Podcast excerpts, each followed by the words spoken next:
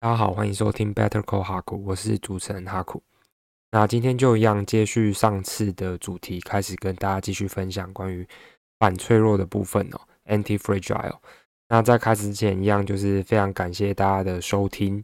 那如果觉得我的节目或者说我产出的内容还不错的话呢，就欢迎多多分享给你身边的亲朋好友听，然后可以帮我按个赞、追个钟之类的，就可以有更多人听到我的内容。对，这真的是对我来说会是一个非常呃鼓励的东西，一个很鼓励的性质存在，就是诶可能 keep up the good work 这种感觉。对，那也非常感谢就是有在跟我说诶加油啊，然后呃不要太累啊什么之类的。对，那还有各种很真实的 feedback 我都有很呃认真的把他们听到呃，听进去这样子。好，那我就接着继续分享一下关于阿雷波反脆弱的部分哦。那我们前面已经把一到四点的部分给讲完了，那今天就接续第五点来跟大家做说明哦。那第五点之后呢，就是一样要麻烦大家稍微，嗯，可能看一下我的笔记吧。如果说呃这样听过之后觉得内容太硬了这样子，对，那就可以看一下我的笔记去呃稍微。呃，对照一下说做了哪一些笔记，那我相信应该可以比较快速的帮助大家去掌握这本书想要表达的东西。那有一个问题我想要回答一下，那可能会有一些疑问，就是说你到底录这些东西到底要干嘛？那可能其实说实在也没什么几个人在听什么之类的，就可能呃也有有在听，可是就是你可能没有办法做到像九妹啊，或是没有办法做到像艾丽莎莎那样，那你干嘛一些录这些这么硬的东西或这么无聊的东西？那我后来觉得说，如果你一直关注在别人的评价或者是别人对你的一些 feedback， 当然还是要适时的去听一下啦。但是我的意思就是说，我觉得如果你一直去专注在这些东西，而忽略说要仔细创作出好的东西，那确实是会有一点因小失大。所以我想说，这些东西对我来说是我认为影响我很深、很重要的知识跟内容，所以我想要好好跟大家分享。那不论说它。呃，可能是很枯燥与否，或者是很无趣与否。如果能听的话，那当然就听；那如果听不下去的话，那fine也很好。那我自己的一个心态是觉得，呃，很像是阿里蒙格在《穷查理的普通常识》里面讲，就是呃，我的剑留给会挥舞的人使用。对，那我觉得如果大家也不能说不会，就是大家如果不想挥这把剑的话，至少我自己拿来挥，我挥得很爽。好。那我就接着继续讲一下关于塔雷波反脆弱的部分哦。那我们从第五点的地方再继续开始。第五点我做的笔记是说，干预和医疗伤害的好处远低于坏处。这一点呢，就是塔雷波在他的书里面举了非常多实证的内容哦，然后去讲到说，嗯，其实我们很多的医学论文都是基于统计学去告诉大家说，可能根据医学研究文献怎么记载，百分之九十几的人怎么样怎么样，百分之几的人怎么样怎么样。但可是这些医学研究的记载可能会有一些统计上面的错误存在哦，也不能说是错误，应该就是说统计有它的局限性。所以如果说我们单纯因为医疗的这些研究的文献去做出那个结论，然后去采信的话，说不定呃去采育的这样子的干预，例如说开刀啊、做手术啊，可能好处比坏处还要来得少很多。那他在书中举的例子是像是多数的呃可能脊椎的手术，或者是腰痛的手术，或者是椎间盘或者坐骨神经相关的手术哦，就是好像有超过六成的人在美国都受腰痛所苦吧。但是，呃，有实验就是塔雷伯去阐明的一个点，就是说，其实大多数的人就算去做了关于这个呃腰痛或者是相关的手术之后，其实对于腰的复发程度其实是没有任何显著性的改善的哦。那这边要讲的点就是说，其实我们有一些干预跟医疗伤害。那干预的话，就例如说像是经济的干预、医疗的干预，就是这种我们想要去人为的去做一些事情的话，其实它的好处是很低的啦。那我个人是蛮认同他这边的说法的，因为呃，怎么说呢，就是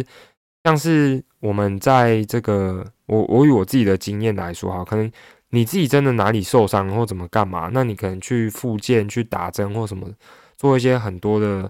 呃，尝试，但其实没有办法根本性的改变。那其实最根本性的做法是，你要从你的姿势或者是重量去调整。所以重量训练可能对于你的身体的好处会比你去开刀然后吃那些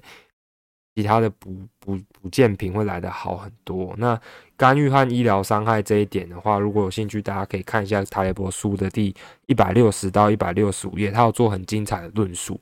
那大致上他要讲的点就是说，不是不能干预，不是不要鼓励大家动手术，而是不要去做非必要的侵入性的手术，或者是做必要的干预。那这个逻辑套用在经济市场上面，就是说，市场是一件是一只看不见的手。那没有必要的话，就不要去吵醒，不要去打扰他，这样子很像是复利啦，就没有必要不要去打扰他。好，那第六个呢？预测是现代化的产物。这句话的意思就是说，我们常常会看到很多的人想要去做各种的 forecast， 各种不同的预测。例如说，像是可能我们的国师大大，我们的唐奇阳，他会预测说今天的。呃，这个根据我们的星盘或者是怎么样，然后今天的射手座会怎么样，双鱼座会怎么样，巨蟹座、天秤座、狮子、牡羊、摩羯会怎么样，然后去做这些预测，或者说像是我们很多的可能套用在金融机构的话，就是投信，或者说是这金融业者会去说啊，这个可能联准会升息是几码，几率是几码，然后或者说股票是会涨还是会跌，或者说是呃明天会发生什么事情。那塔雷伯的论点呢，他是觉得说，我们真实的世界其实是黑天鹅的，就是你永远不知道什么时候会突然来一只，就是你完全没有想过的东西，然后发生在你的生活之中。所以我们唯一能够做的事情呢，就是我们尽量能够做最坏的准备，然后做最好的打算。但是通常我们都会流于拿过去来套现在。那常常有一句话是说，过去不一定代表现在，历史不一定会一直重演，但是呃，历史还是会不断的重演，可是意思是说，还是会有一些新的事情会发生，成为旧的历史。可是并不能代表说，旧的历史出现那些事情就不会出现。讲的有点拗口，简单的来讲就是说，旧的那些东西是会出现的，没错。可是我们不能够认为说，旧的东西出现的就是全部，还是会有一些少部分极端事件会一直出现哦。那就很像说是新冠疫情，其实我们可能活了这几十年，从来没有想过会有类似这种。全世界这么流行的流行病，然后造成几几万人、几十万人甚至几百万人给死亡的这种事情产生哦。那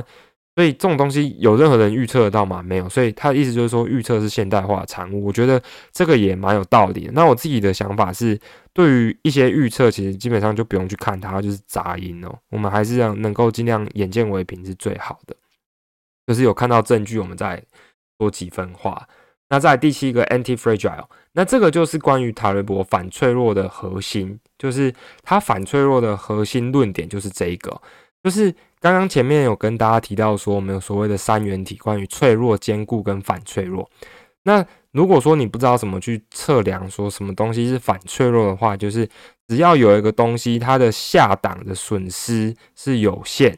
上档的利益是大于下档损失，而且偏向是无限的呢，它就是反脆弱，这是第一点。第二个呢，是你得到的东西比失去的东西还要多。第三个，你有一个非常有力的不对称。那塔雷伯在他的演讲里面呢，他是画出了一个笑脸。那那个笑脸呢，大家可以看到第十九点那边我有画出来，就是下档的损失是非常的有限，然后上档的这个 gain， 就是你得到的东西是非常的多的，所以它是一个凸向性的笑脸。那这个就是关于反脆弱的核心知识，所以什么东西是下档损失有限、上档利益无限的？例如说，呃，你今天去呃做诈骗，那你的上档利益可能就是你得到呃诈骗的钱的回报，或者说你当车手的那几千块、几万块。那你的下档损失是什么？你可能会被起诉，然后你会被所有人追讨他们欠的钱，你可能会被抓去监牢里面关。那上档利益跟下档损失，你自己去衡量一下，你觉得这种下档损失是你可以控制的，然后你也想承担的吗？那很明显不是嘛，因为你的上档利益是无限的。那什么样的东西又可以说是是反脆弱的呢？所以简单来讲，做诈骗这件事情本身是脆弱的，它就不是反脆弱，因为它的上档利益是比它的下档损失还要大的，哎、欸，比较比较小的，下档的损失比较多。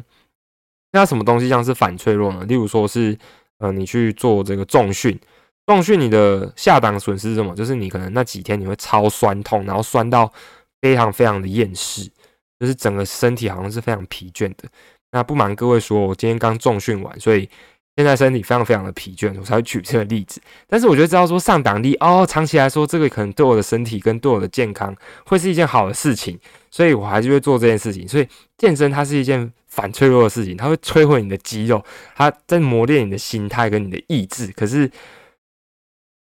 还是会很容易犯懒啊。但是就是嗯，尽量尽量啊，对，所以健身是一件反脆弱的事情。好，这是我所想到关于反脆弱的例子哦，所以大家可以去想说，你在做任何事情决策的时候，其实我们生活之中处处是充满风险的。你可以去衡量一下它的下档利益跟上档损失，然后跟它发生的几率去算它的期望值哦。好，那再来第八点，这个 Seneca 塞内加、哦，那他说免于外在环境影响 ，nothing to lose。那这边主要的论点就是关于这个东西，我也是蛮喜欢，这是一个哲学的主义，叫做斯多葛主义哦。那斯多葛主义主张的就是说呢，我们要像是海岸边的磐石那样子，就是有一堆海浪会趴在你身上，这样子一直摧残你，然后一直打一直打，可是呢我们不会被那些浪花给影响，我们还是非常坚挺的在那边，我们的意志，我们有钢铁般的意志哦。那塞内加 Seneca 他就是斯多葛主义一个很主要的人士，那他所提到的论点其中一个就是叫做 nothing to lose， 你没有什么好失去的论点。那这也是一种反脆弱的表现，因为你的下档损失就没有啊，你没有什么好失去的，所以你得到的都是你的上档利益。那我觉得他举的一个例子还蛮有趣的、哦、就是例如说是这个呃，他的朋友如果跟他借钱的话呢，他不会想说他总有一天会还会拿得回来，他的想法会是说，他就把钱送他的朋友，等于说他预测他的钱是要不回来。如果他的朋友把钱还他，就算是呃赚到，这样就有点像是说他的那个友谊可以比较长存一点，因为你对其他人没有一个期待可能存在。那这样子的论点呢，不是说是在 R Q 哦，我觉得不是，他论点比较像是说，你不要让外在环境给影响，然后你告诉你自己说，我是没有什么好失去的，因为你已经主动的把那个东西给人家了，那个不是控制在人家那边，你自己可以控制你自己的心灵跟你的意志哦。所以大家如果之后在加班的时候，你可以告诉你自己说，嗯，反正反正我今天就是会加班，我今天就是会超时，那如果准时的话，算你赚到。但我自己觉得这样有点 R Q 啊，还是要准时上下班嘛，对不对？不然我们当初干嘛签那些契约？耍人啊！好，那这是第八点哦。那第九点哦，降低下档损失去调试不确定性。就如果可以的话呢，尽量去降低你的下档损失。那降低下档损失的方式，第一个就是像刚刚所讲的，告诉自己说你没有什么好失去的，然后尽量让你有一个非常强硬坚固的心态。那第二个呢，就是告诉你自己说哪一些东西是你会损失的东西，尽量去帮它做一个保险的概念哦。那呃，这边一个比较好的例子是像是股票里面所讲的选择权，可是选择权这个概念不太像是塔雷伯他要完整去表述的，只是用这个概念来讲会比较好去表达。那选择权的意思就是说呢，我们有一个权利去做一件事情，但我们没有义务，你有一个不对称性在，意思就是说你今天有权利做这件事情，你有权利，呃，你有选择的权利，你有选择做一件事情的权利。可是那个东西不会是一个义务。简单来讲，例如说你想扶老太太过马路，那你可以扶，你也可以不要扶，那个是你的选择权。可是你没有义务一定要扶老太太过马路。好，所以例如说这个工作的话也是，怎么样在职场上面有反脆弱性？我的论点会觉得说，你今天是有选择的，你今天不是没选择。那不论说是可能在工作、两性、交友，然后居住城市什么干嘛的，如果可以的话，尽量让自己是处于一个有选择权的状态，就是你有权利去选择你要或不要，你要接受或拒绝，而不是说你是在承担一个义务，你不得不。那这就是一个降低下档损失有反脆弱性的做法存在。那这是第十点跟大家做分享。那再来呢，我们看到这个呃第十一点哦，这第十一点我自己个人很喜欢，就是知识理论不是由上而下的。那我们的这个知识理论应该是要怎么样？要由下而上，应该是一个 bottom up， 不是一个 top down。那这个我超喜欢的，为什么？因为它里面举的例子是，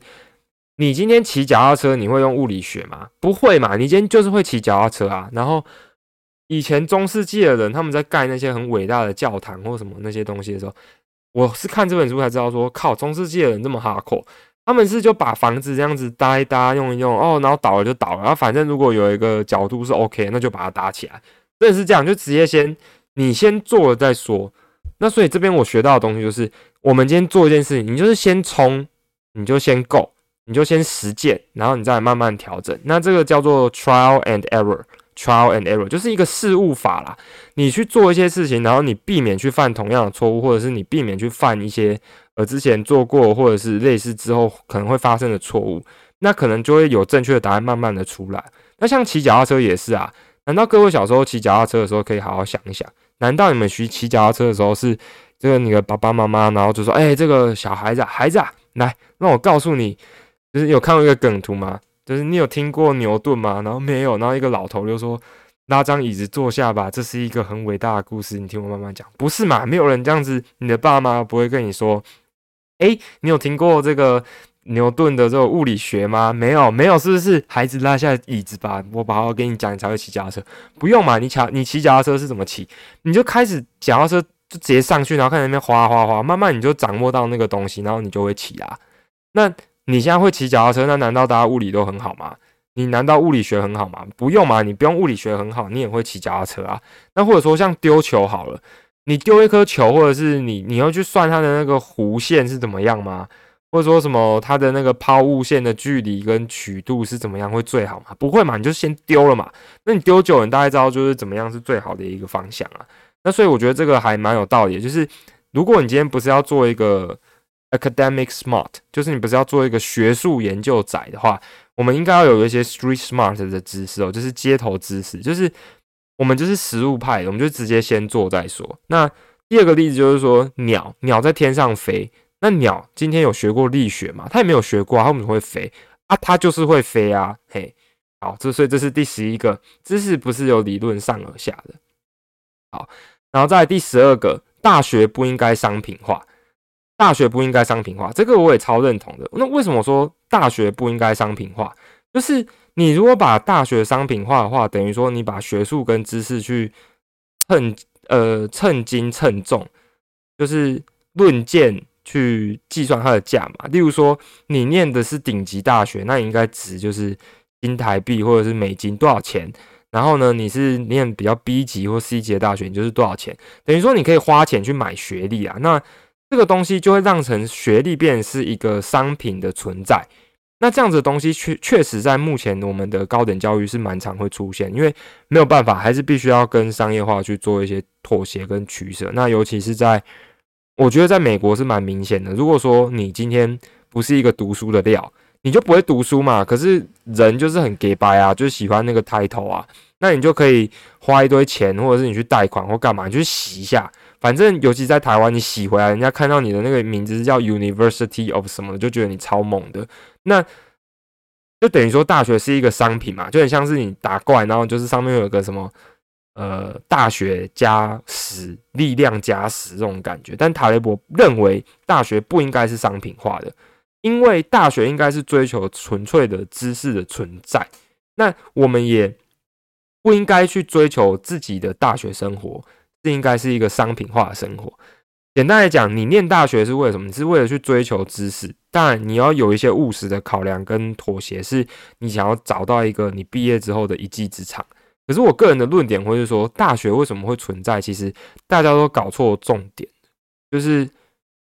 常常我之前在大学的时候，常常有人在 debate 一件事情，就是说大学到底是不是职业训练所？那我觉得其实大学不是。那为什么我会这样觉得？因为以前大学的存存在呢，是大家都很有钱，中产阶级兴起之后才去办大学，所以大学本来就不是职业训练所，因为大家都很有钱才会去念大学。反之，如果你是真的是没什么钱，你要用知识去扭转你的命运的话，大学就变成会是一个取得技能很重要的地方。我的论点是这个样子。好，那所以这是第十二点，大学不应该商品化，应该追求的是真理跟纯粹的知识哦。好，再来第十三个，将自己的生活去商品化跟去观光化才是自由的。我觉得这个蛮有道理的，就是我们有时候还是要让生生活里面充满一些随机性，就呃可能可以这样玩玩看啊。我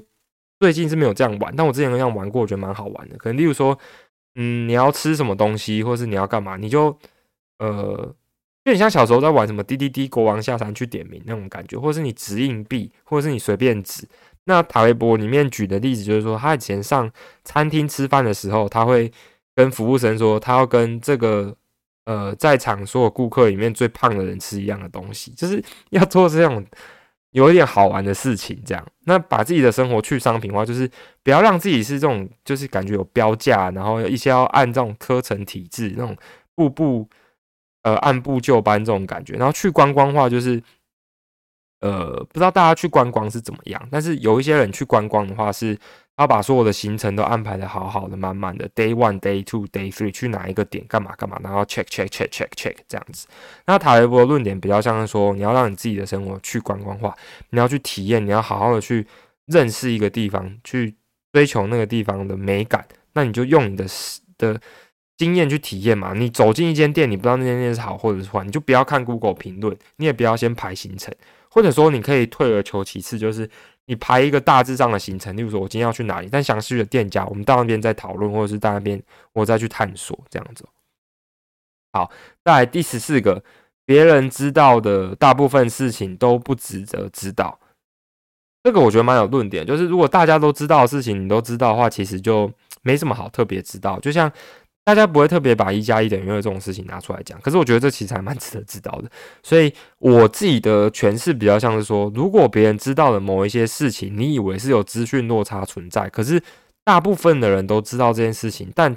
这样子就让它没有资讯落差的存在，没有未纳量的存在的话，其实你有没有知道是没有任何的差别。对，就是如果你知道这件事情，大家都知道，那大家都知道，那所以咧，你就就跟所有人一样啊，那你干嘛要特别去知道这件事情？对，因为我觉得这个蛮有蛮有道理的。好，然后再来第十五个，就是在这个道德跟政治科学寻求真理是无用之举。那塔雷伯在他的书里面是讲到说，他这个人就是很博学嘛，所以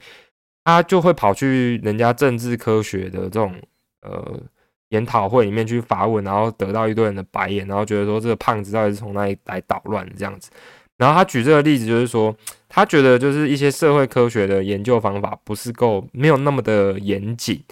然后他的这个想法是说，因为其实政治科学到后来就会涉及价值判断，所以他认为在道德跟政治科学寻求真理是无用之举，因为那个东西是很主观，它有价值判断存在。那只要有价值判断存在，就没有一定放诸四海而皆准的普适性的答案会在这边哦。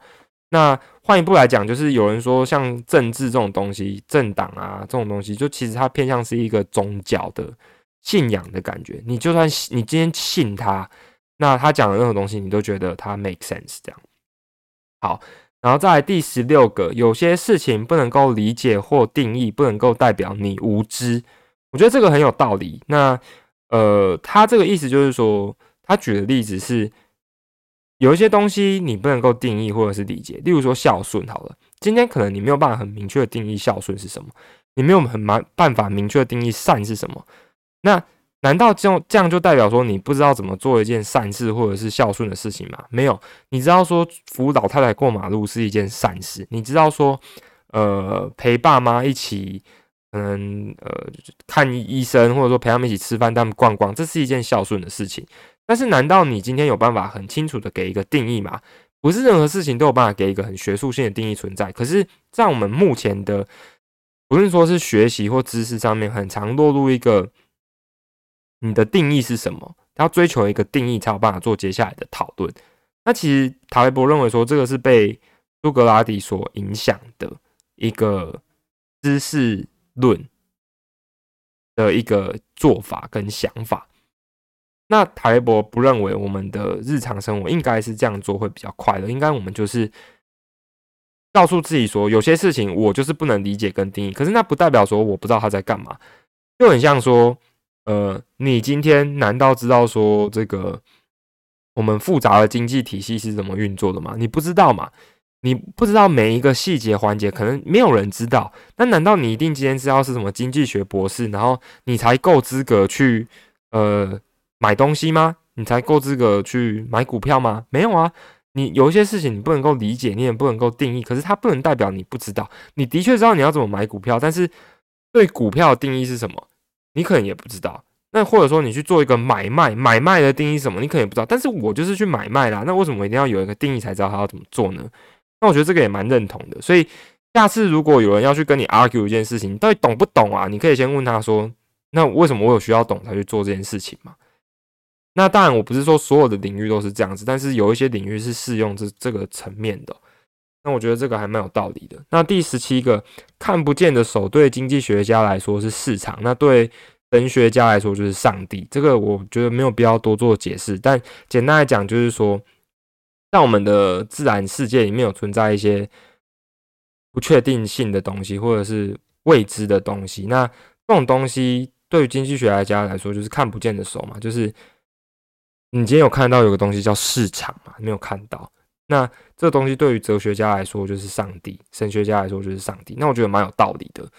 真的蛮有道理的。嗯，那再来这个第十八点哦，你所做的决定是根据脆弱性而不是几率。那这个就诚如刚刚前面所讲的啦，我们做事情是去判断说你是这个在一个 robust， 还是你是在一个 fragile， 还是你是一个 anti-fragile， 你才决定说你要去做这件事情嘛，而不是说你去算那个几率。那为什么会这样子？因为你去算那个几率是没有任何意义的，你不知道说那个极端的几率发生结果是多少。就很像说呃好，你今天搭飞机的话，难道你会觉得说啊反正飞机失事的可能性很低啦，然后你就呃你就搭飞机，然后觉得说飞机失事的可能性很低啦，然后飞机都不做任何的这种防难或安全的措施吗？不可能嘛。那难道你会说哦几率很低不用这样做吗？不会嘛。为什么我不会这样子？因为你知道说这种事情一旦发生会很严重，所以你去做事情应该根据的是一个脆弱性或者是反脆弱性的存在而去做。那我们把飞机都武装好了，然后有很多安全的措施的话，代表说如果我们真的遇到这种黑天鹅事件，我们知道怎么做，而不是我们什么都不知道，然后只能说一句啊这超出当初几率的范围，不会这样讲。好，那这是第十八点。那第十九点我画的那个图呢，就是前面刚刚跟大家所讲，就是做下档风险有限，上档获利是呃大于下档风险，或至少是趋向于无限的东西哦。所以凸性是个好东西，凸性是个好东西。那再来就是这个二十点，否证反过来想比较坚固。那这一点其实这个查理蒙格又提出类似的想法，就是 think reversely，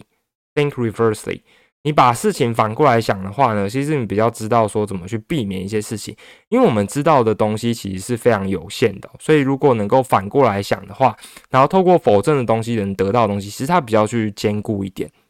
那这是第二十点。那详细的例子的举例是像是第二十一点哦，就是呃跟愚者保持距离等于和智者为伍，因为你今天没有跟智障或比较呃。愚蠢的人在一起的话，等于说你往智者的地方靠近了。不太知道说大家知不知道这个逻辑这样。好，然后再来第二十二点，已经存在很久的东西会再存在更久。这个东西就是所谓的呃林迪效应 （Lindy Effect）。简单来讲就是说，他认为你某一个东西它只要存在的够久的话，它其实就会超越那个年代，它会存在的越来越久，因为它等于说。回到刚刚前面讲了 What doesn't kill you makes me stronger What doesn't kill you make you stronger 那边，因为他把所有其他人都杀死，所以他会留得更久。像是圣经，像是道德经，像是四书五经，或像是可兰经，或是像是以前的原典，或者说像是什么呃潘恩的常识集之类的东西。那为什么这些几百年的东西可以留存到现在，就是因为在他们那么多时代，在他同一个时代那么多的著作里面，他存活了下来，所以他能活得更久的东西能够再存在的更久的一点。那我想到一个例子，就像是华语流行音乐最近不是有一个，就是周杰伦好像是获得全球的排名前面吧。那我想到的就是周杰伦，华语流行音乐那么多首，那么多人，那周杰伦的歌能够被大家一直传唱，那他的东西就会存在的越来越久，就是可能过了三四十年之后的那些弟弟妹妹，他们还是会听周杰伦，而不会说像是但是就是跟周杰伦同期的那些人，有一些可能已经被埋存在华语音乐的历史里面，可能现在展在北流的展览里面这样子。好，那这个是呃第二十二点的地方、哦、跟大家做一个分享。那再来第二十三点的地方，喜欢老的东西不代表你很老。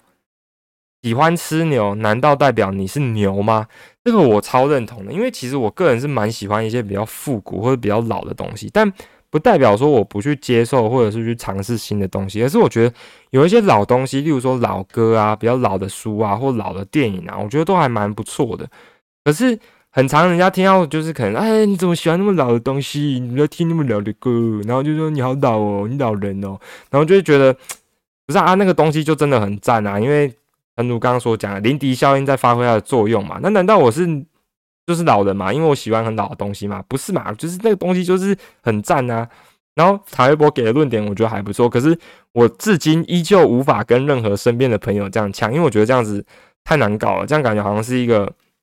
很顽劣不公的人。但是塔瑞博，你去看他的书，你就觉得说他就是那种讲话很很贱，然后但很好笑的人。但我觉得我目前好像还没有想要追求这种状态，所以后面那句话我没有跟任何人讲过，就是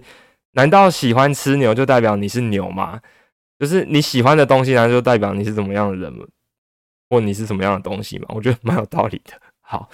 那这是第二十三点，然后再来第二十四点，错误的东西提供的资讯比答对多。我觉得这个是蛮有道理的，因为今天你犯错，你可以去很详实的记录说你哪里做的不好。就很像是你去写一个错误日志 error log 的那种感觉，你知道你哪里做的不好，你知道你哪里做错了，或者说像工程师我知道会做一些呃可能 coding 的 log， 就会记录一下哪里有 bug 啊，它是什么 debug 啦、啊、之类的。那像是 GitHub 比较像也也有这种成分存在嘛，就是大家有思考过然后犯的错，或是思考过的哪些问题，然后都会把它分享上去，所以错误或者说是未知的东西提供的资讯比正确的答对来要还得多。那大家就想象一下，像我们小时候可能在做选择题的时候，你可能知道这个错那个错这个错，那你真的答对了，你可能不会真的花很多时间去关注。可是你哪一个东西做错的话，你会花时间干嘛？你会去检讨啊。那这是我觉得有异曲同工之妙这样子。好，然后再来第二十五点哦，就是这个哲学家谈真和假。那真正过生活的人呢，是谈报酬、风险程度跟后果做综合判断。我觉得这蛮有道理的，就是今天你去做一件事情，你不会说这个是友善吗？还是不是友善？你是真的还是假的？你是是否为真？你不会去问这种问题，是哲学家才会去问这种问题。Is it true or is it false？ 不会，就是你真的在过生活的人，你真的是一个入世的人，你会问说啊，我做这件事情，我有什么报偿？我有什么好处？那我曝险程度就是说，我做这件事情我有什么很大的风险，然后最后就是我我会有什么样的后果，你去做这种事情。简单来讲，像是呃台通的那个晨晨，他好像就说，如果在四下无人的红绿灯的话，他会直接闯，然后告诉自己说他赚了一千六百，大概是这种概念。就是你今天，但我不是鼓励大家违规或者是违法，但是就是你真的在过生活的时候，法律或者是道德或者说是这种哲学上面的论证，它其实只是其中一个面向而已。但实务上你可能真的 care 的东西是，那我今天从这件事情我可以得到什么好处，我有什么风险，然后呃我必须承担什么样的后果，这样确实是比较呃实际的一种想法、哦、那这个是第二十五点跟大家谈到哲学家谈真和假的部分。好，我们说还有几我们有几点三十三点，那我们今天就一次把它讲完好了，一次把它讲完。好，那第二十六点呢，提出意见而且会使他人接受资讯的人，必须要有切身利害关系，不然就是把脆弱性移转他人，不负责任。我觉得这个还蛮有道理的。为什么会这样说？就是呃，你今天如果跟你讲的那个东西的人，嗯，他跟你说某一个东西很好，或某个东西你应该要做，可是他没有切身利害关系，这会陷入我们社会科学所说的叫做呃道德风险跟逆选择 （moral hazard）， 就道德风险跟逆选择，就是简单的来讲，白话来说，就是他跟你之间是有利益冲突的，所以他的话你不能全信。就很像说，你今天不会去问保险业务员，我需不需要买保险嘛？他的想法一定是问就是买，问就是买。为什么？因为他今天如果告诉你他不要你不要不需要买保险，那个算是你是好心，你遇到少数的良心的人。可是多数的人他要告诉你，或者说他的角色就是他必须要卖你保险，不然他没有办法存活啊。所以阿雷伯这边的意思就是说，告诉你意见，然后叫你接受他资讯，要有切身利害关系。简单讲，就是像那些投信老师啊，或投顾老师啊，或那些金融业的理专啊之类的，他告诉你要买这些东西又什么干嘛的，你就想一下自己说，他、啊、这么好赚，他干嘛自己不去赚？他要告诉你来赚，为什么？他要从你身上分一杯羹嘛。所以什么样的情况下你可以去尊重他的意见，然后去呃去听哦。不然他就是把脆弱性移转到他人身上，不负责任。所以简单来讲，塔雷伯的意思就是说，这些理专，你这销售这些金融商品，然后你自己没有实际上买进持有的人，然后告诉大家要花他的身家把它买下去，你们这些人就是不负责任。金融业者们，你们就是不负责任。塔雷伯的意思比较像是这样子。所以下次如果理专啊，或者说其他人要给你一些建议或什么，你先问看他说啊，你自己有买吗？你买多少？就很像有些人 po 就是可能一些。呃，对账单，然后说什么啊？你看，我就当初就知道要这样买，然后他买零股，靠，你买零股，你跟人家讲说什么一定要买进，就是等于说你要看这个人他是做事情做到什么样的程度，然后去分析说你到底要信他几分。那塔雷伯他有提到一个概念，就是呃，在二十八点的地方会提到，那我等一下再跟大家做说明。然后第二十七点呢，就是被一千公克的石头打一次跟一公克的石头打一千次不同。简单来讲，就是我们要避免一次接受那种很毁灭性的损害，就是你打一次之后你就你就倒了，就是那种打打击太大，你整个人都破碎的那种损害，我们尽量可以避免。而是我们接受一些小小的伤害，简单来讲有点像是大错不犯小错不断这种概念，就是我们有一些小小的伤害哦，有一些 不, 不如意的事情没关系都可以，可是我们尽量不要让那些不如意一千次的事情累积起来变成是一次一千公克的东西可以达到一次哦，这样子。那这是第二十七点。好，那在第二十八点就是呃延续刚刚第二十六点的地方跟大家做说明的、哦、就是不要搭没有副机长的飞机，不听没有买同资股票理专的话，建立备于安全边境跟边际跟避免优化。什么意思呢？就是今天如果机长呃他没有副机长的话，他可能的判断会不像是只有机长一个人去做的，应该说没有副机长的飞机比起有副机长来说，他们整个飞行安全会比较强化，因为机长跟副机长之间可以互相协调 coordinate， 然后去做出最理智跟最好的判断。那不听没有买同资股票理专的话，就是说刚所讲的、啊，如果那个股票理专他说好，他今天压身家，他买五百万，然后告诉你说你要买，为什么？因为你跟他绑在同一只船上，所以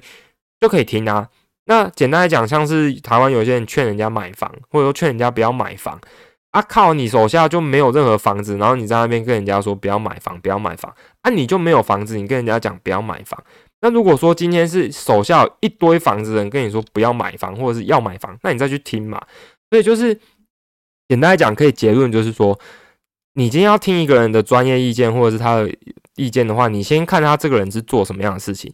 知行合一是非常重要的、哦。那第二个，建立备虞跟安全边际，还有避免优化，就是说尽量不要让所有事情都是处于一个极度有效率的状态。例如说像我们的交通系统，或者说像我们的金融体系哦、喔，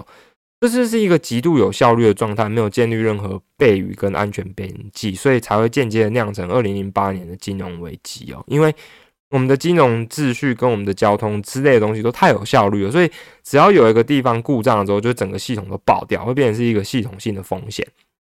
所以如果可以的话，尽量建立一些备虞。那放在财务上，就是紧急预备金，或者说是一个保险的概念，或者说是你有选择权，这个都是一种备虞的准备哦。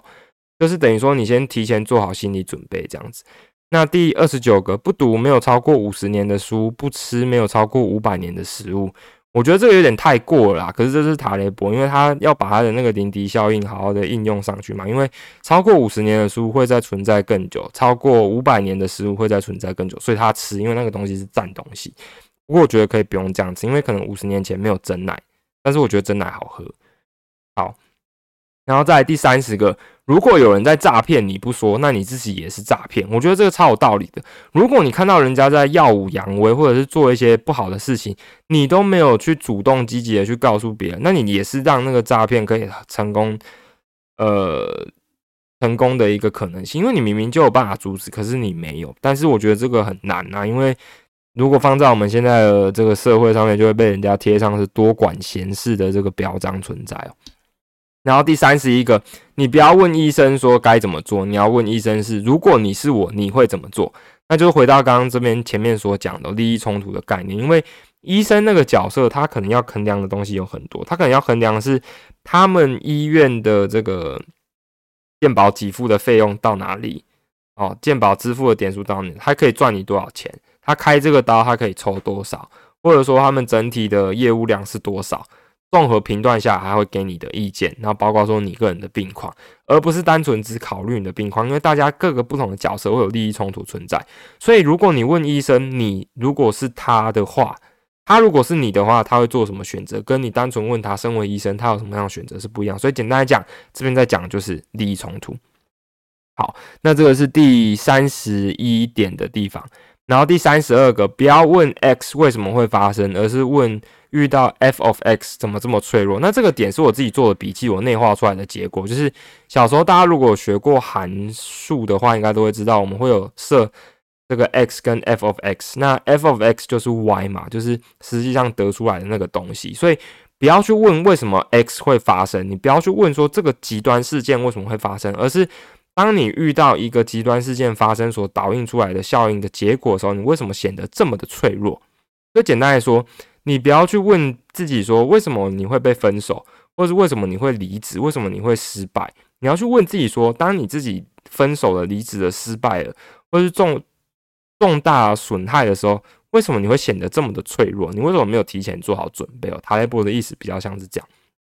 那我觉得他的概念不是告诉大家说啊，什么统计都是都是一些屁，他的概念比较像是告诉大家说，呃，关于第三十三点哦，就是这个世界是由 百分之九十 或者是大多数的时候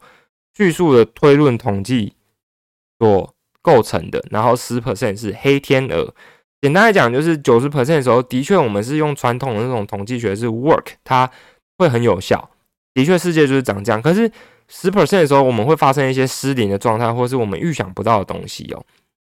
好，那这是综合以上三十三点跟各位做分享。那我个人还有一些小小的心得，那我总结在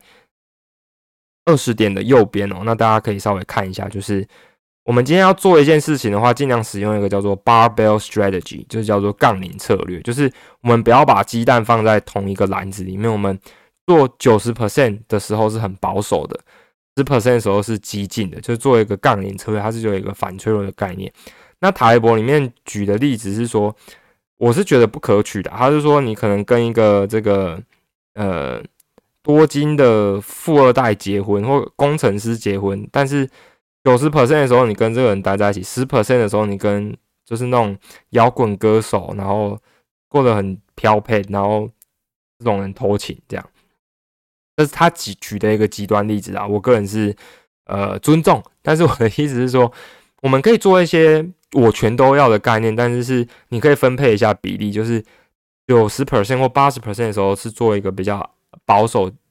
呃保守安全，然后 百分之二十 去冒险这样子，就是去做一个风险管理的动作。然后不要过度干预，无为也是一种为，活在当下，不要预测，享受随机性哦，就是不要太执着于一些事情，要记得斯多格主义讲的东西哦，那不要特别去做一种事情，它也是一种做事情的方式，你就享受一下几率跟随机性会带来的一些结果跟过程这样子哦。那最后跟大家特别分享一下，我觉得书中里面我到现在还很记忆犹新的一段话，就是呃里面讲到说，佛教徒跟斯多葛主义的人的差别是什么，就是佛教徒对于命运是逆来顺受的，但是斯多葛主义他对会对命运说去你妈的，这种就是斯多葛主义。所以如果可以的话呢，我觉得斯多葛主义是个好东西，那这边跟大家做一个分享。那希望大家听完完整的节目之后，对于塔雷伯的这本书跟他的理论有一个比较全面性的认识。那我真的觉得这本书很棒，那也影响我非常多，在无论是做人处事上面，或者是我分析东西上面，都会比较列入一种务实的状态。那简单来讲，就是